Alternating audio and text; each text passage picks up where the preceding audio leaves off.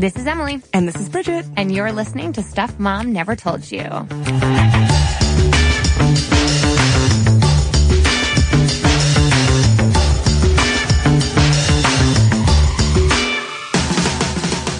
Now, today we are called to this topic, unfortunately, because of the horrific demonstration of terrorism and white supremacy and Nazism on display in Charlottesville not too long ago.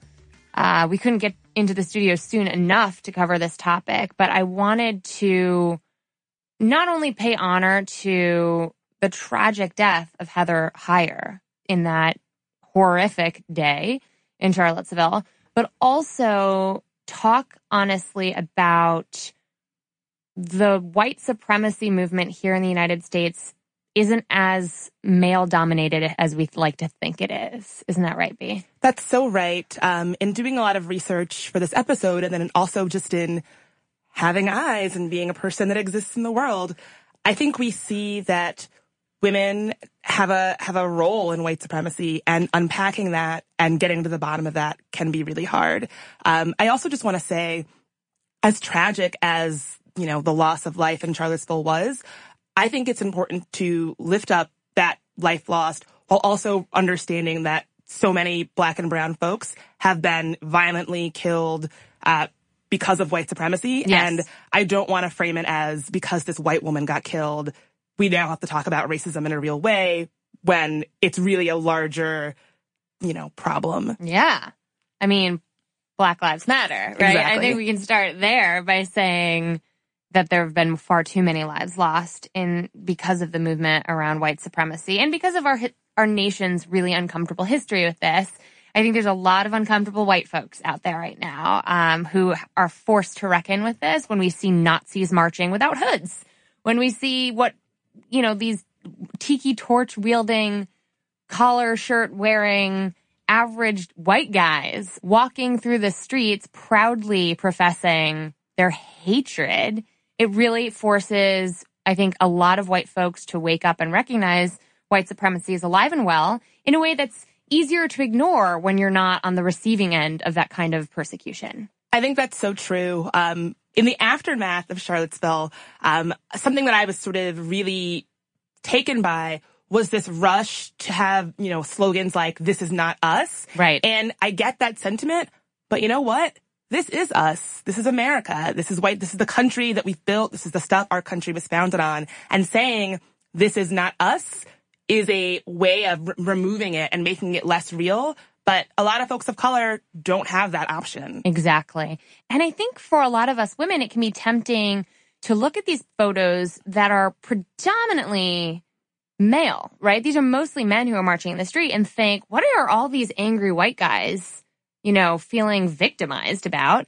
And that belies the, the fact that behind those photos, there are white women at home, you know, cooking a lovely meal for their white man to come home from that march to consume. Or there are mothers and sisters. And there are lots of women that have been instrumental in the movement for white supremacy, not just today, which we're going to talk about, but historically. Yeah, and even with the guy who, you know, drove his car into the protest at Charlottesville, when they interviewed his mother, you really got the sense that she had sort of turned a blind eye to something toxic that was brewing in her own son because she maybe did not want to confront it and didn't fully understand it. So she just let it go. Right. And so there are lots of different levels to people's complicitness with white supremacy, their involvement with or perpetuation of white supremacy that we want to unpack today specifically focusing on women's involvement in white supremacy historically and in the present day. One of the first articles that came to mind when I started talking about this on Twitter a couple weeks ago now was from Genevieve Hatch for the Huffington Post, who wrote, It wasn't just white men who participated in the Unite the Right rally. In that article, she says, quote, white supremacy is indeed rooted in racism and misogyny, but white women have historically enabled racism, even if it came with the cost of misogyny. And in Charlottesville, many yet again chose to maintain their white privilege by choosing subordination to white men over solidarity with people of color, which I thought was a really interesting psychological choice. this idea that in the white supremacist movements, historically, there's been a lot of patriarchy involved. There's been a very clear delineation between men's roles and women's roles historically and today. That's where a lot of the um, sort of moral family values part of the the far right movement in the United States in modern history has said we want women to be free to stay at home. We want women to be free uh, to be homemakers and really relegated to that domain. Even in the KKK, they said, no, we appreciate that you're pro white supremacy women, but we don't want you involved in leading this movement per se. There was resistance there. Right. I think that idea that women, that their tr- role traditionally in supporting these kinds of movements is by creating a stable domestic situation at home so the men can be on the front lines, you know, doing Nazi stuff. Right. exactly. And I hope that I hope that we can have this conversation in the way that we usually do, which is by poking a little bit of fun at things and having a laugh in the face of this really insane stuff that's happening today. But I hope that you listeners know that this doesn't mean we're making light of the subject. Yeah, I mean, just in my own personal life, being a woman of color, there's this old adage of laugh to keep from crying. Yeah. And, you know, not everybody embraces that and that is fine. But I think that as folks of color, our senses of humor have, have helped us persevere through so much. And I've gotten a lot of kicks out of making fun of Nazis the last few days. Um, it's pretty easy. A lot of them are ridiculous. Absolutely, Bridget. And I want to bring it back to the point that women have long been involved, like you said, especially in the domestic sphere, in perpetuating the movements around white supremacy. In fact, women were responsible for the erection of many of those Confederate statues that were paying homage to the Civil War uh, generals involved in the rebellion from the South. So all those uh, mass fabricated statues that we've seen come down and crumble in a surprisingly simple fashion when they tumble to the ground uh, those were mass produced and put up thanks to the very organized ladies who lunch of the South. Really, this was like Southern women were at the forefront during the Jim Crow era of of erecting these monuments to remind folks of color uh, who they really value. And you know, I gotta say, I grew up right outside of Richmond, Virginia, um, on going to school right near Monument Avenue every day. And if you're ever in Richmond, it's a you can't walk down the street without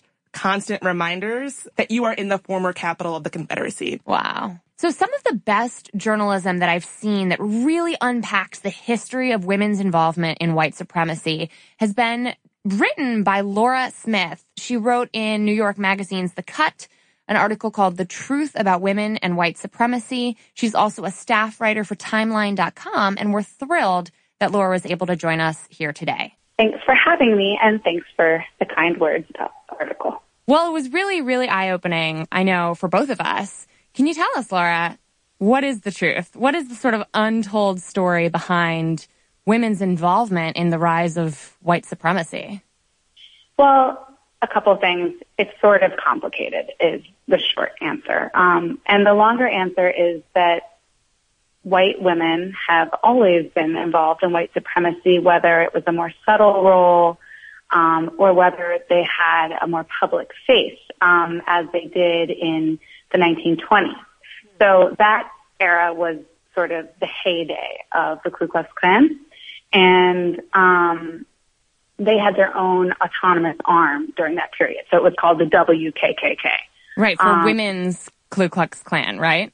Yes. Um, and I mean, uh, one thing to keep in mind as we're talking about this is, like, I've heard criticisms that what we're saying is that women deserve more blame than men, and that's not really what we're arguing. What, what what we're saying when we say that we need to look at the role of white women in white supremacy and racism in this country, what we're saying is that we need to look at it as a system-wide issue, that racism and white supremacy in this country are not, you know, just cross burning and the sort of more, um, like picture worthy, like, uh, flashier, like news flashier type things. It's really much more that it's woven into society and women are a part of society. And so if we're not acknowledging the role that women are playing, then we're not acknowledging that it's woven into the fabric of society.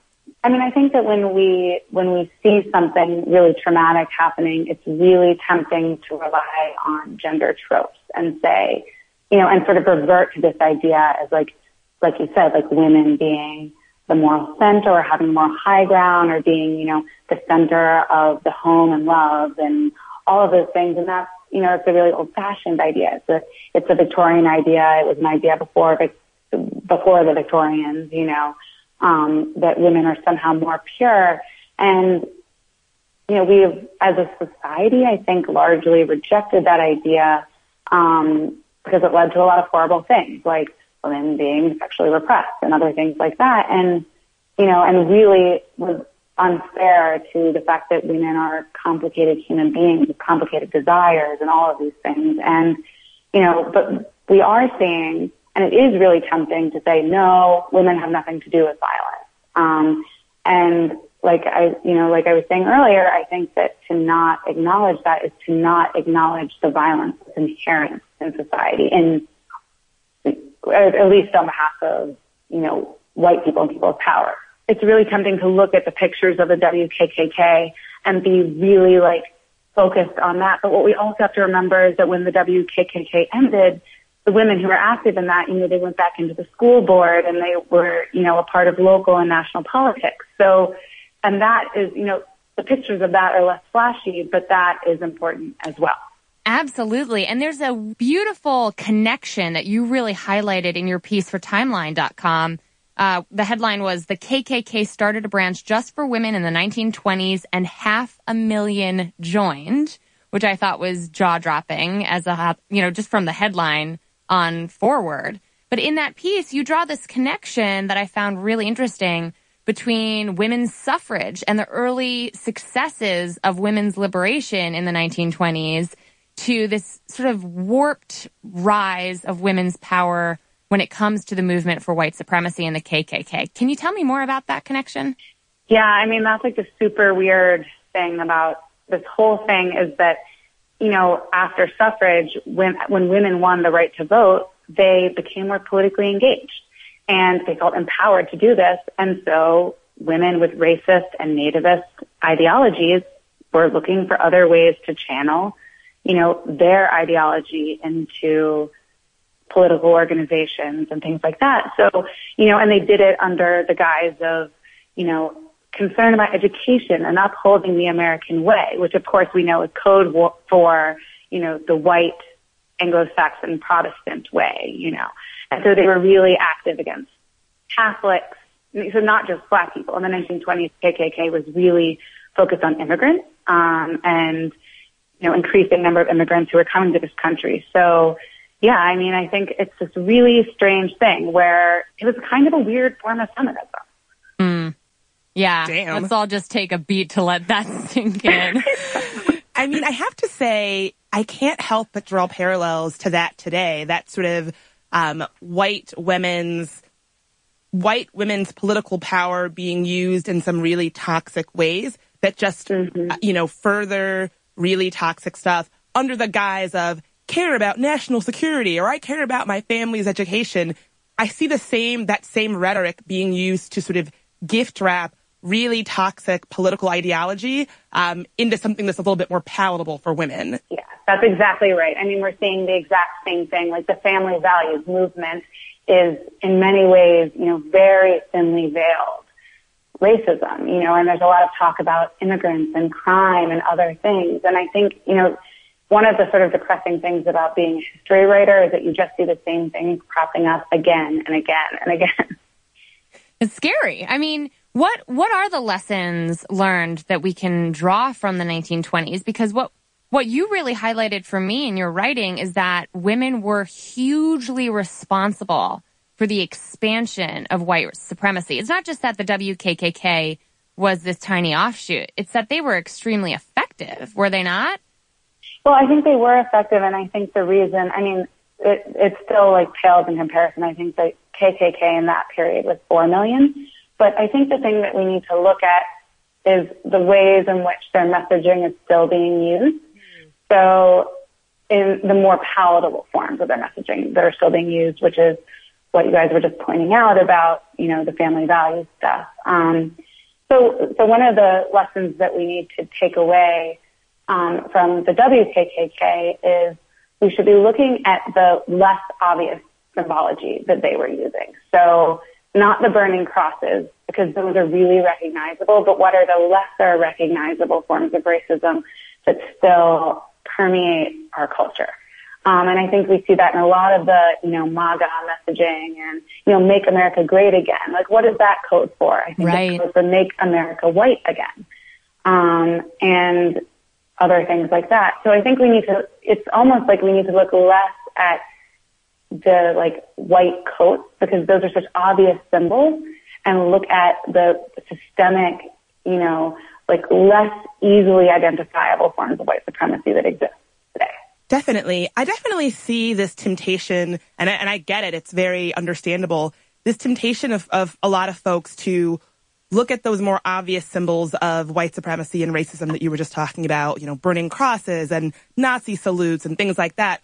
And in a kind of way, even though those images are very jarring, they allow people to sort of disassociate because they can look at those things and say, I'm not that. I'm not burning a cross. I'm not wearing a swastika. I'm not, you know, doing a Nazi salute in the street. Therefore, and, and, and neither is my son, neither is my husband, neither is my brother, neither is, you know, my good guy friend. Nobody in my sphere is doing that. And it kind of allows them to make that other and make it something they don't have to deal with because it's so removed from their day to day and they can then make themselves believe that they are not an agent of white supremacy, even if they kind of are. Yeah. Exactly, exactly. It provides a lot of cover for people to then subtle enact racial, racial, you know, policies that are harmful. So like a great example of this is urban renewal. It sounds great. Like who doesn't want the city to be renewed? That sounds like a really great idea. But what that often means is taking homes away from black people. So to go to the Charlottesville example, um, uh, another piece I wrote for Timeline was about how Charlottesville had a thriving black community called Vinegar Hill, and it was demolished in the 1960s as a part of an urban renewal project. And it was, you know, essentially marketed to people as we're going to clean the city up. And what that meant was closing black businesses, taking away black black owned houses and things like that. Wow. And so just knowing the history of how cities are legislating and for, on whose behalf they're sort of crafting the future, I think it says a lot about the, the racial climate in that community. And it's a good example of racism or white supremacy isn't the equivalent of marching through the streets with a tiki torch in a, in a white supremacy rally it can also be baked into our politics, as you're saying, and into our policies, uh, you know, starting from the top on down. Exactly. When you mention the Make America Great Again messaging, I'm looking back at some of the slogans you referenced that were used by the WKKK way back in the 1920s and can't help but draw comparisons to what you're describing. They said things like, Are you interested in the welfare of our nation? As an enfranchised woman, are you interested in better government? Should we not interest ourselves in better education for our children? And then you went on to describe that they organized parades and food drives with the benefit funneled right back into Klan families. And joining the Klan meant, you know, proving yourself as pure and Aryan and non-communist and non-Protestant and all those things. And also being uh, vouched for by multiple Klan members too. So this was very much a insular supremacist society that watched out for one another. Right. And so that that's a positive framing of a totally bigoted act.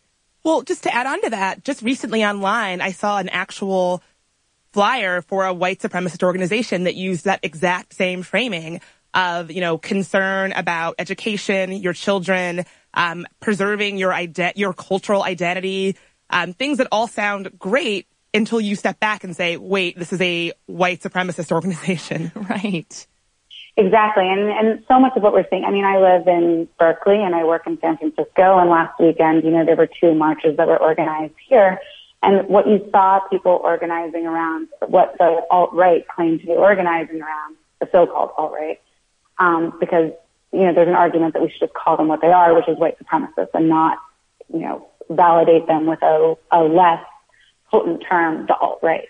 Um, but what you saw them organizing around was free speech. you know, and I think that it's really important that we not buy into that messaging. So what they're doing is they're making it about free speech and they're choosing, oh, that's the message that we're going to organize behind because everybody can get behind free speech. You know, it's an, it's a right that we can all defend and no one would be against that. So it's, it's a really smart PR move. You know, it's, and, you know, the right has, and, you know, white supremacists particularly have done a good job of packaging their really abhorrent messages in packaging that is more appealing to everyone.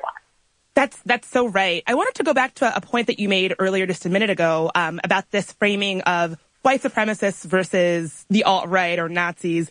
Um, something that I've noticed, and I, I noticed this very very early on, and a lot of people in the media got flack for it, was this idea that when the alt right first kind of entered the cultural zeitgeist, there are all these articles about, oh, they're dressed so fancy and look at Richard Spencer's haircut. He certainly is a tidy dresser.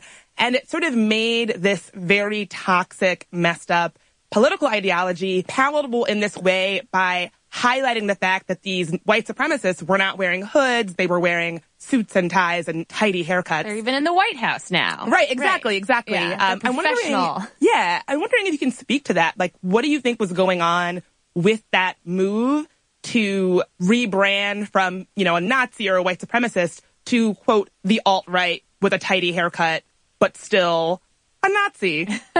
right well, not just a tidy haircut, but like a hip haircut, you know? Right, and yeah, so, Macklemore cut. Yeah, I've yeah. dated some dudes with that same cut. And, Macklemore you know, ditched the haircut. He had to go on Twitter and like basically disown his haircut. I feel like a lot of dudes in Brooklyn and Oakland have to be like, guys, I've always had this haircut. I'm not a Nazi. Exactly. exactly. I just really like it high and tight. it's so funny. I saw a poster at, at the counter demonstration in Berkeley this weekend. Um, and it was a guy you know, who was demonstrating against uh, white supremacy, and he said, uh, "Give gay people their haircut back." I saw that. That's Amazing. Perfect. There are all these other kind of strange accoutrements of modern day white supremacy. New Balance sneakers. Like imagine your your crappy, toxic political ideology having a preferred footwear. Like what is happening? I did not. I missed the memo on that oh, one. Yes. Poor, poor New Balance. That puts them in a weird position. Yeah, I mean, I think that this, like, all of this gets to the point that, like, a lot of this is packaging and we have to be really careful when we're looking at it and say, you know, what's behind the packaging? What are they actually selling? You know, and it's behind the veneer of the New Balance and, you know, the, like, hipster do is blatant white supremacy, sexism, um, nativism, nationalism, all of that. How can other people get better? Because I've definitely seen even outlets that you would think would, would get it right. Um, Mother Jones comes to mind. Washington Post comes to mind. They did right. get swept up in this branding and this great PR of, you know, who are these dapper new Nazis storming into town? How can, right. what, what can the media do to be better? So I think a couple of things. I think that if they're going to write about a protest or a counter protest, they should actually be there. Um, there was a really alarming Washington Post article that I thought really mischaracterized the nature of the counter protest that happened in Berkeley recently.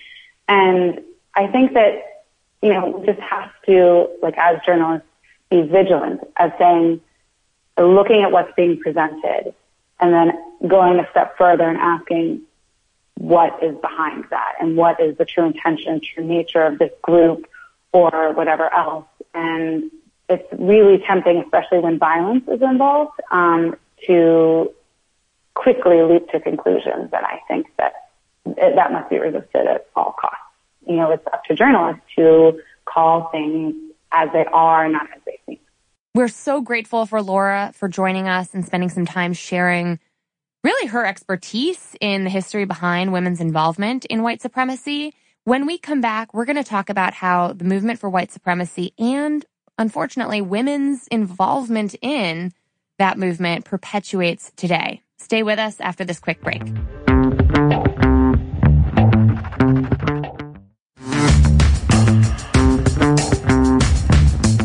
And we are back.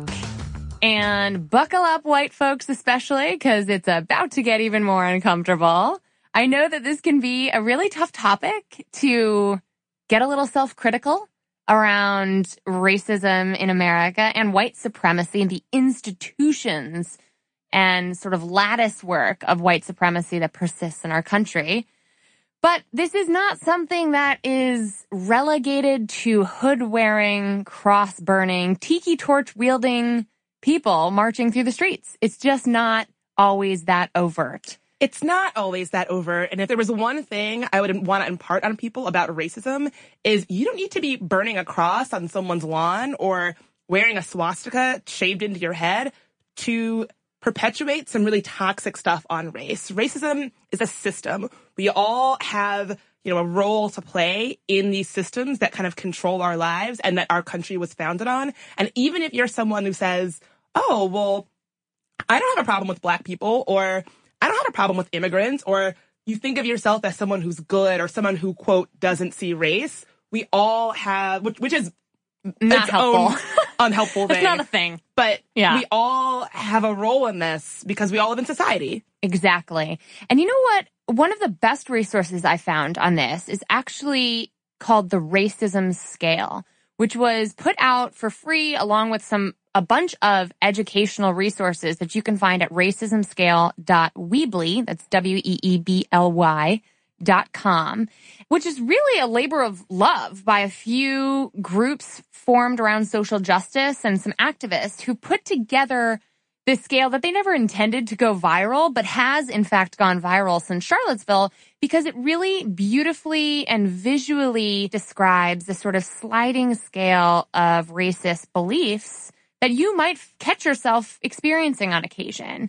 Now, this is us calling you in, as we've discussed in a recent episode, not calling you out, but calling you in, and especially uh, as someone who presents white, calling in my white f- fellow women and men to think critically before we jump to action to help other people, to help folks of color. Let's begin by doing the really hard work of self analysis and self critique by looking at this sliding scale and thinking about where you might lie. Yeah, I think this scale is a really useful tool. Um, one of the things I really like about it is that it lays out what you might think of as, of course, that's really racist and messed up. Like, I would kill a person because they were black, or whites are the superior race. But it also goes to a spectrum where it's these smaller, more subtle forms of racism and things that you might even catch yourself saying from time to time. Things like, how am I privileged if I was born poor? Or I just don't like the ghetto, or it was just a joke, or uh, what about reverse racism? If you find yourself thinking these things, these are actually not the most productive and useful thoughts when you're thinking about um, institutions like white supremacy. Yeah, the thing I love about this is that you don't have to be a terrorist or an overt racist to fall on this scale. There really is a huge extent to the scale that was around denial, things like, well, racism is no longer a thing, all the way to feeling like a white savior who has to come in and save the day, or this justification of being woke, uh, this idea that there's, you know, that love conquers all, this like, can't we all just get along, kumbaya, post racial society stuff. And something that I think is really, really important that we dive deeper into, which is known as the performative ally. Now, once you get beyond the performative ally, the person who might, I don't know, wear a safety pin just to show everybody that they're not a racist in the era of Donald Trump in the White House. Once you get beyond that sort of performative uh, allyship, which is really all about you, the ally, making sure everyone knows that you're a good person, that's where we can get to true awareness around privilege and its continuous impact in society and real lasting allyship. And to talk more about allyship and what that looks like when it's being done in a thoughtful way versus a not so thoughtful way, we're really pleased to be joined by Marissa Jenae Johnson. She's a co-creator of the Safety Pin Box along with Leslie Mac, and they're amazing digital activists and really rad black women that you should definitely be following on Twitter and listening to. Marissa, thank you so much for joining us today. Thanks for having me. So Marissa, first of all, tell me about Safety Pin Box and why you and Leslie created it. Yeah, so, you know, we're three years into this Black Lives Matter movement, and I feel like in general, we're in like a soul searching period where people are really looking for direction in the movement.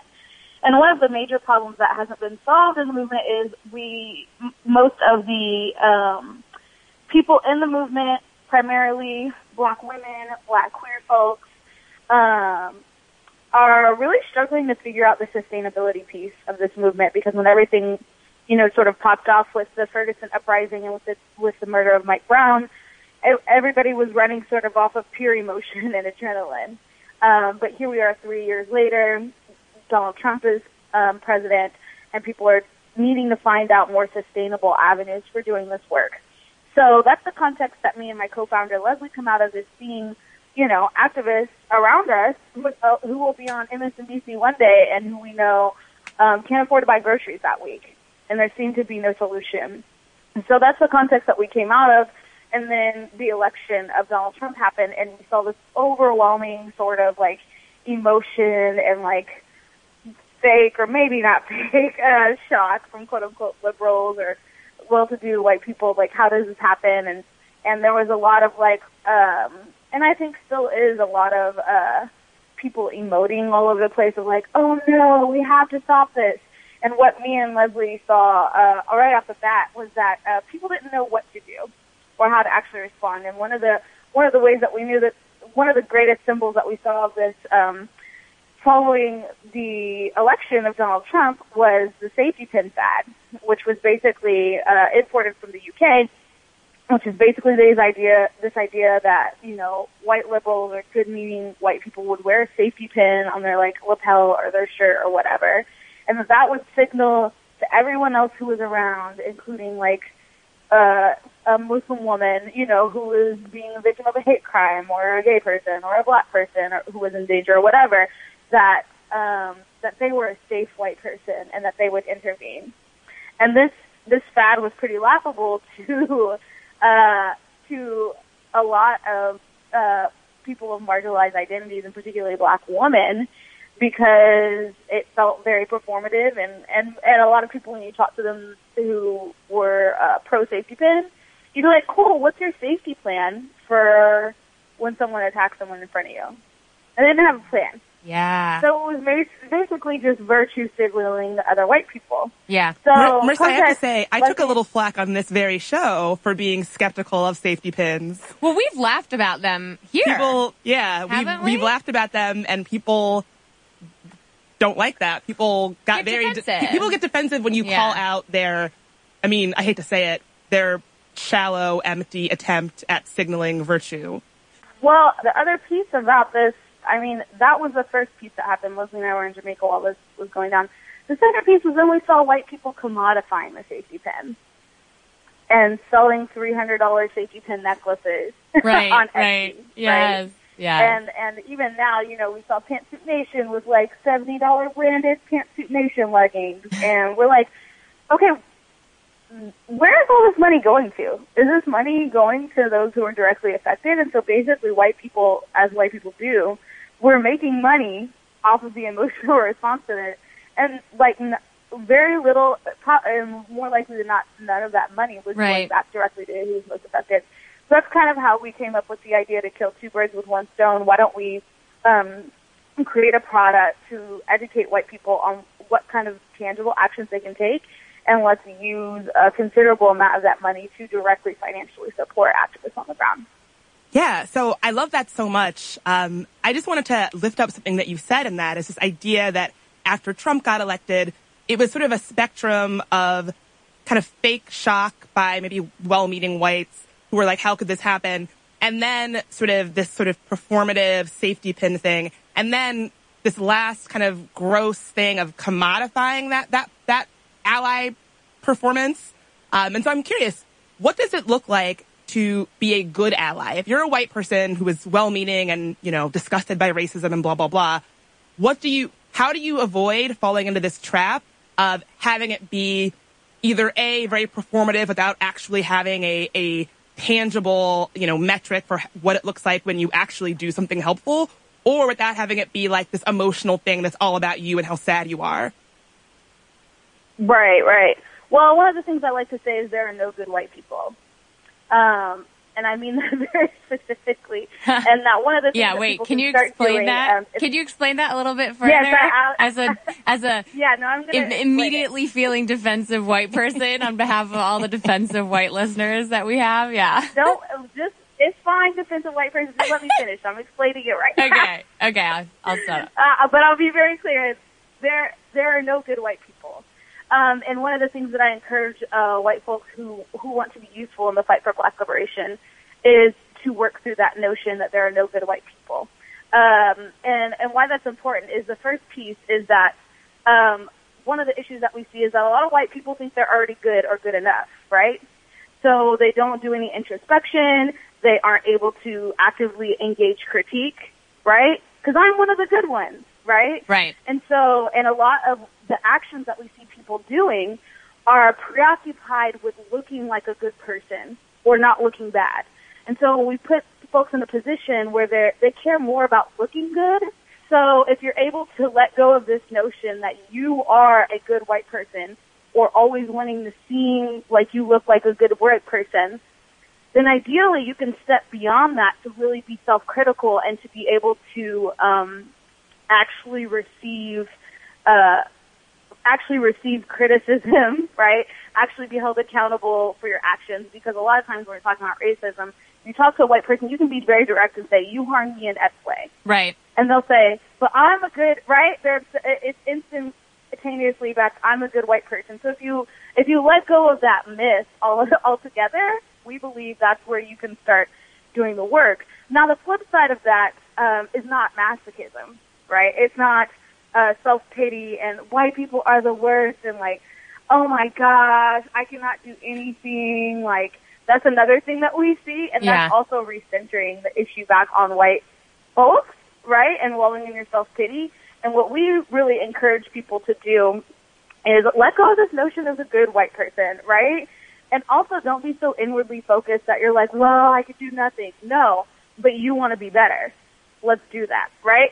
Well, I love people. People can't ever get further than that. I want to lift up what I love the most about Safety Pin Box, which is it's really action oriented and targeted to a white consumer, right? So you send a monthly subscription in box form to your white paying customers and give practical, actionable steps that they can take that white pin- women like myself or white people writ large can take to begin to really be introspective, be self-critical, be analytical, not only about yourself, your beliefs, but really your actions and your community and how you can start right in your own home dismantling institutions of white supremacy and and how it really does fall on white folks to be involved in that process from a critical and analytical perspective.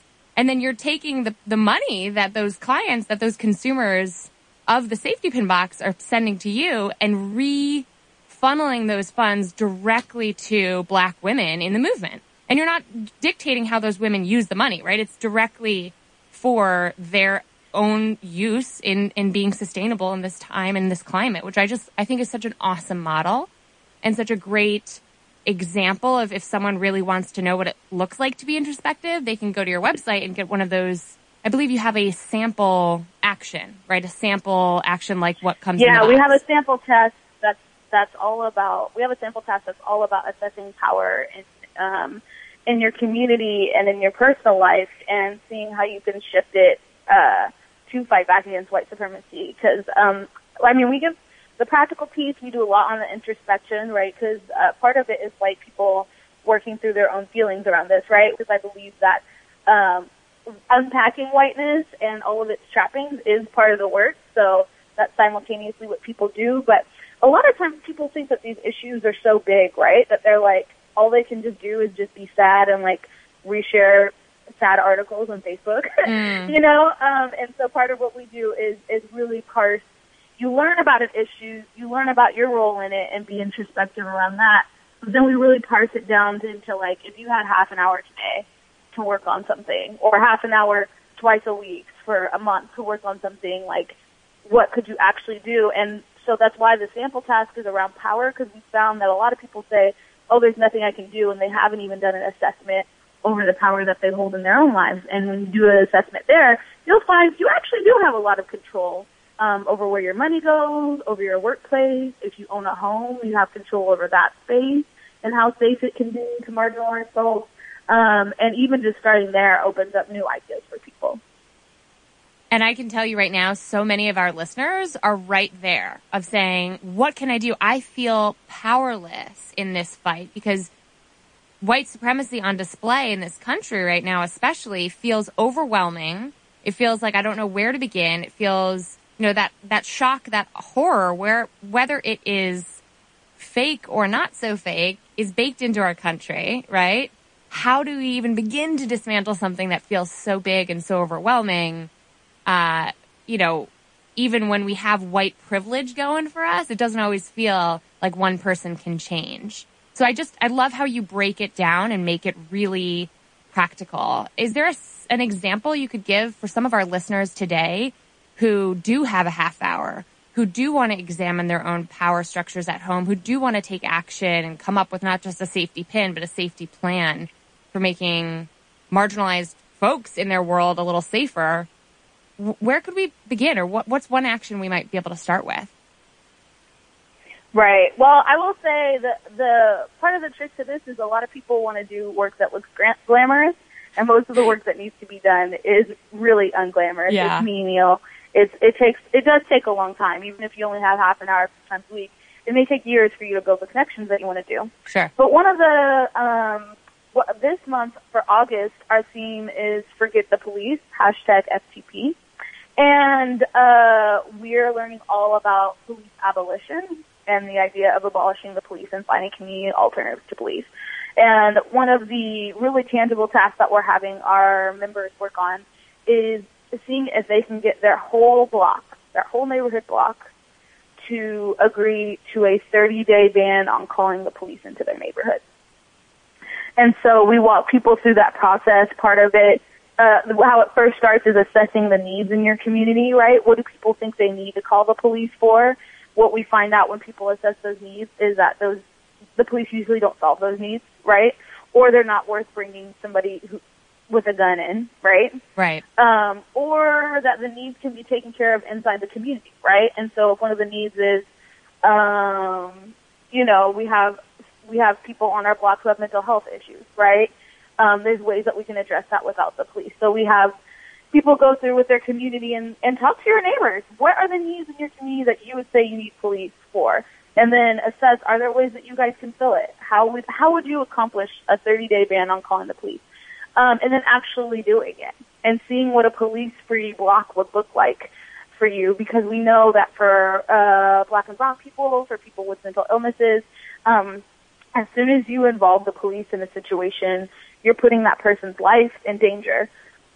And most of the things that we call the police for are not something that if you really press this on that we would say is worth somebody's life. Even if, you know, your your car got stolen, right? That's you know, people would say, Yes, I'm gonna call the police on that. Um, but if you ask, should this person die because they stole your car? You'd probably say no. I would hope you would. I would I hope hope a, a rational, Yeah, reasonable right, person right. hopefully would say no. Yeah, I think that's such a good. I, I hope, but you never know in the United States. Uh, but but you know, you can walk through and say, okay, what do we do if somebody's car gets stolen? Yeah. Well, you can file a police report separately. And there's a you know, bringing non-emergency- the police in your community. Right. And a lot of folks don't know that Yeah. there's a non-emergency line you can call too that doesn't put someone else's life in danger. I think that's a really great Right. example. Thank you so much for sharing. Yeah. Um, I have one last question. So I'm just curious if you could talk me through what has the response been like for a project like Safety Pin Box? I certainly have seen um, instances of people kind of using this political and social climate that we are in to, I don't want to say any names, but collect money for perhaps that, that where that money then goes someplace where you're not actually sure or sure where it goes or who it helps. Oh, we've named names on this We've podcast. named some names. I just I just don't want to get a million Yeah. tweets on Twitter being like, "How dare you slam?" Mark Jacobs. It's okay. You don't need to name names. I know. Yeah. I Um, already.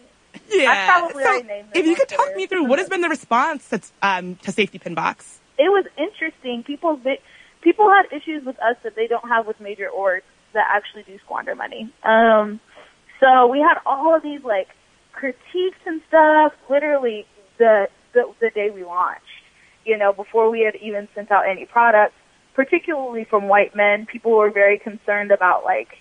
What are you doing with all the money? Like, you guys shouldn't pay yourselves at all. You should give orgs. And we were very upfront. We're a business. We're not a nonprofit. Like, boom. Um, so there's a lot of welfare queen trope stuff happening, you know, where people basically were like acting like we were going to squander the money. And so it was funny. People would be like, oh, well, you need to give to the ACLU, who we know is trash now. Or, um, oh, you should give all of your proceeds to Black Lives Matter. I was like, that's interesting. Do you know where their money goes? And then people don't, right? Um, and so there was all of this scrutiny on us precisely because we made the decision to be a business Yeah. instead of a nonprofit, and also because uh, people, white folks, expect black folks to educate them on their own problems Right. for free, Right. which is slavery. like Which I'm like, if you want me, like, to work for you for free to unlearn the white supremacy you learned, so you could get me to work for you for free. Like, what are we? What are we? yeah. what are we doing here? You know, it was so ridiculous. But I'll say we got tons, we got multiple hit pieces written on us by quote unquote liberal white dudes who had friggin' Patreon accounts of like tens of thousands of dollars, Right. right? Right. But um, but I will say that all changed the day we started giving out money, which was month two, and it was interesting as we got covered by some pretty mainstream um, outlets and publications, particularly when we had a really good piece published in New York Magazine and NY Mag, which was one of the first outlets to do a hit piece on us. Actually, two months before that. Then you see all of a sudden, now that we've become respectable to white people, and like we've been co-signed by all these white women and like these different platforms, like all of a sudden people who like did not uh, mess with us Yeah. at all at the beginning, did not support us at all at the beginning, like, oh, now we want a partner, now we want to, you know, do this and that because now they think that we can give them some form of credibility, but we just tried to stay true to our vision since Yeah. the very beginning and we've given out over a hundred thousand dollars directly to black women Wow. since Wow. the That's beginning of amazing. Congratulations. Since the beginning of January, that's incredible. I don't understand how people get off on, you know, saying that you should be doing this for an, in a nonprofit way. I'm thrilled that the value you are providing is valued by this economy, right? That it's actually producing money and that you're putting that money where you see fit. Cause that's how it should be. That to me is like capitalism doing its job for a change. Right. Right? And the thing is, I've never seen anybody ask what Tim Wise does with his speaking fees. Right. I know. So it was mostly white men who came after us, and then uh, our our our membership is mostly white women. Yeah. But also, you know, Pantsuit Nation people when we launched, people were trying to share our safety pin box stuff in Pantsuit Nation, and the admins kept deleting the post, and then said that they wouldn't allow the post because we weren't telling the quote unquote story, right? But yet, like they were publishing other people's businesses and stuff like that. So we definitely got resistance from all from all sides. But now that we're more established, now that we've given out a certain amount of money, um, all of a sudden we've become legitimate in certain people's eyes, which is really interesting for me as an activist who was in this movement for years, right? Before and very controversially so.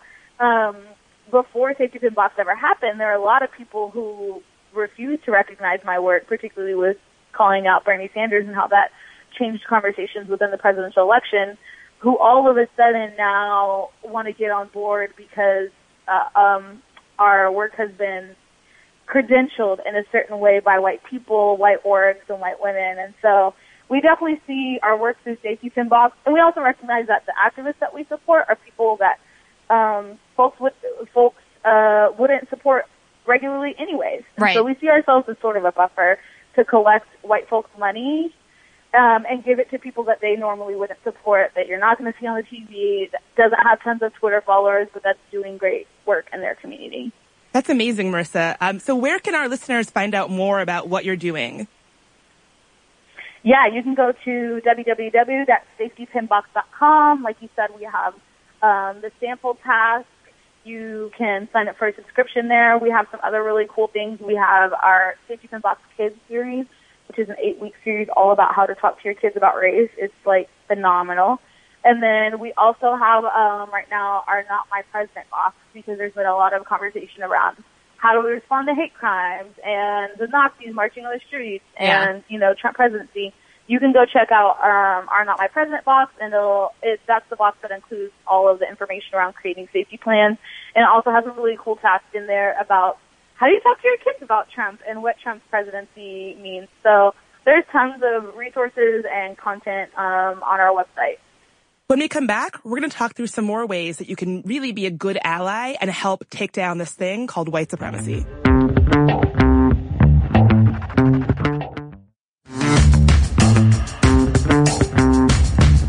And we're back. And now I'm going to talk a little bit more about how white women can take some more responsibility for ending white supremacy and really kind of owning that it's a thing that we live with. So first, again, I know this might be hard to do because it requires some looking within and some introspection, but really acknowledge your own complicity.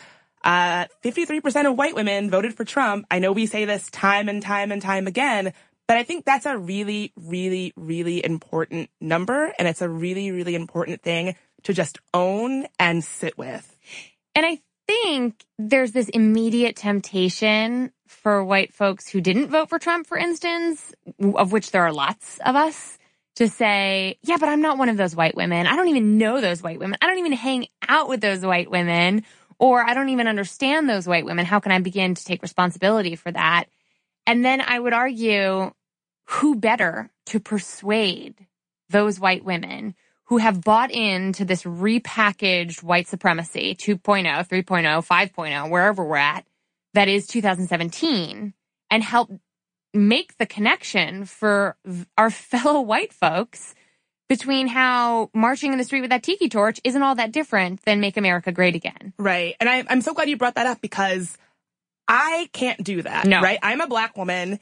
I, I will have no, I don't feel like I would have any chance of converting women like that. Yeah. Someone who presents white is going to have a much easier time than me, black woman with natural hair who's, you know, wearing a hands off Assata t-shirt to convince them that they've that they've gone a, that they've gone down a bad path. And not to mention you shouldn't have to.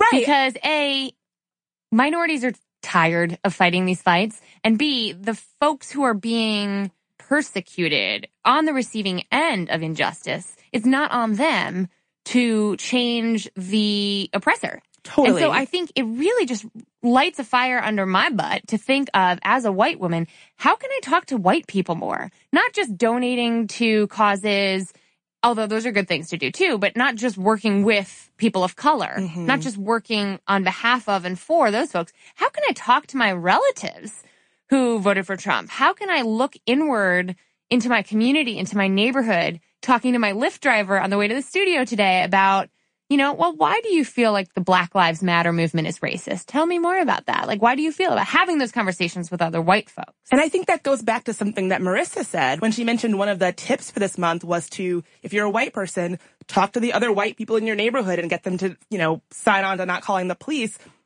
That, the idea of, ha- of having a white, asking a white person to talk to another white person about white supremacy, that sounds really hard. That is a high ask. And I think if you are really dedicated to dismantling this and understanding how it shows up in our, in our lives and in our spaces and in our world, it's going to take those hard asks, right? Yes. Working with people of color and showing up as a woke ally probably feels like it feels good. Feels good. Totally. Talking to your racist auntie who you've been, you know, spending years and years ignoring her racist jokes at Thanksgiving for 20 years, that is hard. That is hard. Definitely.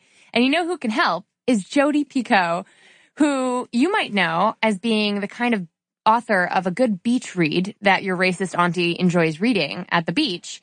Uh, she also, in addition to her incredibly lovely, uh, I think it's mostly fiction writing that she's been a part of, penned this op-ed for Time magazine, which we'll make sure to include in the show notes. And let me tell you, Jodi Picoult demonstrates and sort of models what it looks like to be a white woman talking to other white folks about her own revelations on race and coming to not just confront racism, but also acknowledge her complicity and her responsibility in changing it. In that time op-ed, she wrote, here's the grievous mistake I had made for the majority of my life. I assumed that racism is synonymous with bias Yet you could take every white supremacist and ship them off to Mars and you'd still have racism in the world. That's because racism is systemic and institutional, but it is both perpetuated and dismantled in individual acts. So what she really goes on to elaborate is the systemic ways in which white privilege is a thing, which is the basic baseline. We should do a whole episode on white privilege. That's really the baseline conversation. We have to meet folks where they are on this sometimes and say, as she goes on to write, it's more challenging to see the tailwinds of racism, not the overt stuff, but quote, the ways that being white makes it easier to achieve success. We like to believe that we succeed because we worked hard or because we were smart. It's harder to wrap our heads around the idea that the reason we might have a job or have gained admission to a college is a direct result of the fact that a person of color was never given that opportunity. I think that's so, so, so powerful. Um, again, when you look back at that racism index, saying things like, you know, they just need to work harder. I worked hard or, you know, things like that. She, that, that really nails why those comments don't actually get at the root of what white supremacy actually is. Right. That systemic acknowledgement of, yes, it's at the core of our history in the United States of America. It's also pervasive in lots of ways across the globe. And these are systemic, sort of baked in institutions that we can also make changes on in an individual basis. But instead of, you know, white folks focusing on helping people of color, we got to turn around and talk to our fellow white folks if we're going to really dismantle the institutions of white supremacy. Totally. Because look at, again, look at Charlottesville. You know, I, I, I'm just so struck by that interview with the, you know, Charlottesville's, Charlottesville killer's mother, where it was just clear she had not really checked in about what kind of toxic stuff her son was up to. And so talk to your sons, talk to your daughters, talk to your cousins and your, your, you know, your husbands. Don't just let something toxic fester within them because it's uncomfortable to talk about. Right. If we had experienced the same kind of tragedy, except it was, I don't know, a Muslim American, and instead of a car being driven into a crowd, it were an explosive device, we would be blaming his friends and family for not alerting the police. But instead, because this is a white perpetrator and because this is an act of racist violence, we don't treat that like the terrorism that it really is. And that's, that's a, a problematic framing, in my opinion, that has everything to do with race. And that's really quite similar. This idea that letting something like racism fester because you assume it's benign or you assume it's not going to kill someone or harm someone else is really problematic. And it's something that April Harder, a licensed counselor and social worker, wrote about on medium.com when she wrote the blog post, How America Spreads the Disease That Is Racism by Not Confronting Racist Family Members and Friends. She writes, Racism is complex in scope because it is both a mental illness and a value. In other words, it is a valued, sheltered, and protected mental illness. One might even say it has been incubated and allowed to fester throughout the course of American history. She goes on to write, quote, like all illnesses, it needs to be treated in order for it to be cured. The problem is that we don't see racism as a problem because we don't see it for what it is, an infectious disease that has been an epidemic plaguing our nation. I think that's so fascinating. I can't help but be reminded of this movie from a few years ago, American History X. Yes, definitely. the guy who is a complete, I guess, skinhead, right? Nazi He's got skinhead. Nazi yeah, tattoos, sure. you know, the works. And he does all this awful stuff throughout the movie. And then at the very end of the movie, you realize that the early seed of his ideology is that his dad, who is presented as this stand-up great guy, firefighter, community guy, father, would make comments about black people right. at the dinner table, casual things, and that seeing that that was an it, it's implied that that was an early seed that kind of grew into something that wasn't a comment here or there, but that was really violent. Right. I'm so glad you brought that up because it's about his rehabilitation right. and then his return home. Right. And it, it is treated like going to rehab. It's right. treated as that kind of a right. thing where it's not, you know, it's not like, oh, I became friends with a black guy and then it went away. It's like, no, it's a, it's a, the same way that you would have to get something out of your right. system through work. That's what it's presented yeah. as. It's, it's getting rid of hate. Right. And that is admirable work. Um, that a lot of folks are doing and a lot of folks need to do. So a couple other quick takeaways, some actionable items for especially the white women listening who are saying, okay, I get it. I have to talk to my uncomfortable relatives who don't want to talk about race, but that's part of my job here as a white woman to dismantle white supremacy. What else can we do? There's an article that I also want to just shed light on by Courtney Ariel. uh, called For Our White Friends Desiring to Be Allies. And she just has some really quick, great tips that I found very instructive. And the first was for white women to listen more and talk less. And the way I like to think of this is to pass the mic. Oh, I love that because again, like we were talking about before, it can be a weird balance of either say, making it all about you and your emotions and spraying your emotions everywhere or just feeling really resigned, like I'm so sad, what can I do? Both of those are a way of sort of making it about you. You, but yeah. what's important is to not make it about you. Yeah. And the, the first temptation might be to go on Facebook and scream virtually, right? To just share every, you know, every thought and feeling and tweet about it and write your own piece. But there's an, also a really strong case for saying this is not a moment for you and your brand to capitalize on, which as a business owner was challenging to figure out exactly how do we respond to these kinds of crises without saying that this is our issue and that we're the experts on this. It's about passing the mic and making sure that we're being megaphones, especially for women of color or people of color who are doing this work every single day, not just when tragedy strikes and not just when it's all in the headline. And not just when it's in style, because it's in style to call out Nazis right now. It's in style to call out white supremacists right now. It hasn't always been so fun. It hasn't always been in vogue.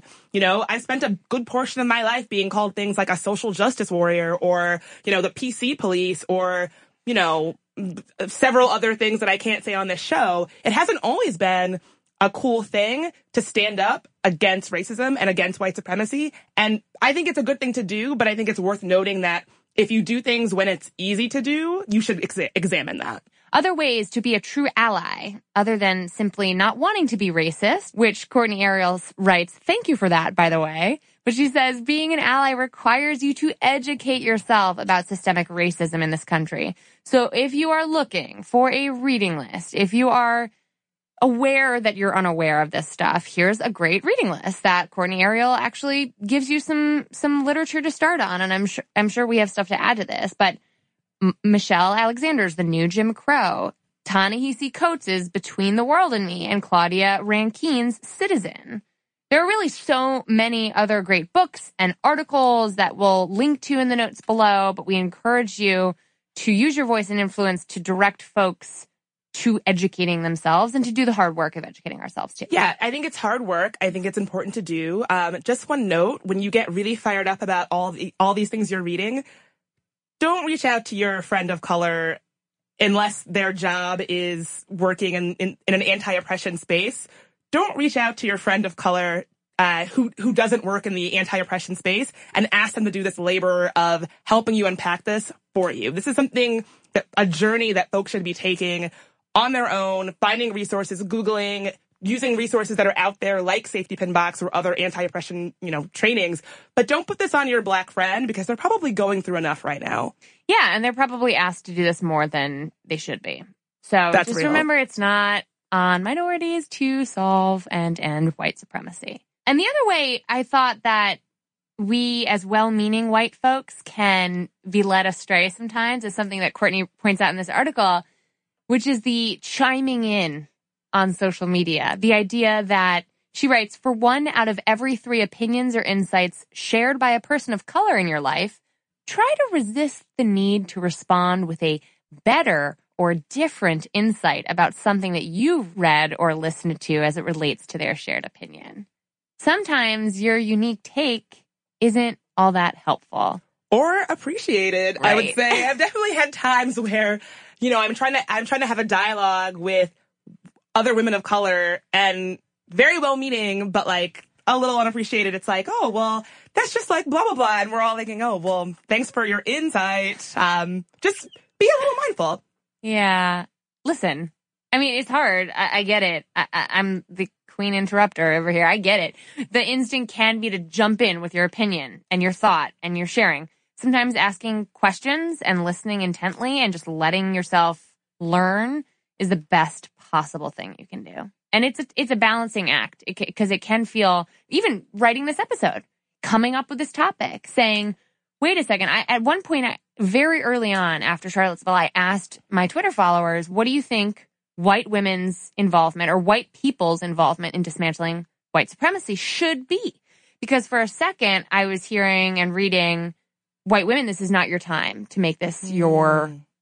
moment to speak out. And I'm thinking, is it not like, should I not take the initiative on this? But I ended up make, coming to the conclusion that I'm not going to capitalize on this, but we sure as hell are going to take the time. And I'm, I want to make it my prerogative to cover this topic thoroughly. Well, I think you just you just highlighted kind of an age old debate of do we uplift women of color and folks of color, or do we speak out? Do white women speak out themselves? I think that's a. I think I see a lot of folks wrestling with that. Yeah. Um, I don't have the answer. I think it's about a balance. I think it's about speaking up and using your white privilege when you can in a way that is not making it about you, that is not capitalizing, that's certainly not taking money because of the suffering of folks of color. Um, that should go without saying. Right. But in a way that is that is brave and that is real and authentic. I also think that they're not mutually exclusive. I always like to say, lift as you climb, which is a phrase that's been involved in the social justice movement, and especially on behalf of women of color for a long time. I learned when I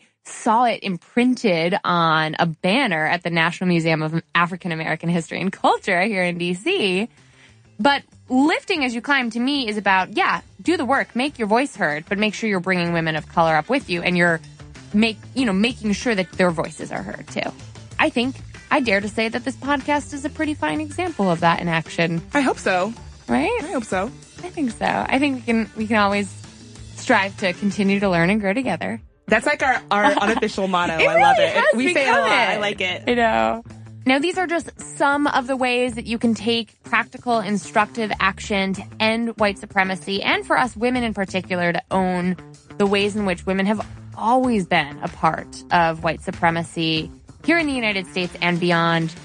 And I really want to thank you, our listeners, for leaning into the discomfort that can be this topic and for listening with hopefully open minds and hearts and understanding that it's our intention here at Stuff Mom Never Told You to not shy away from really tough, burly, complicated issues like this and somehow hopefully package it together in a in a research driven and actionable snippet for you to to consume on your way to work or back. Yes, we want to hear from all of y'all out there, whether you're a white lady who's sort of grappling with this, whether you're a fed up, pissed off person of color, because I'm there with you much of the time. We want to hear from you. How has white supremacy played out in your life? What are some ways that you've been tackling it? How are you dealing with it? You can reach us on Instagram at Stuff Mom Never Told You, on Twitter at Mom Stuff Podcast, or via email at momstuff at howstuffworks.com.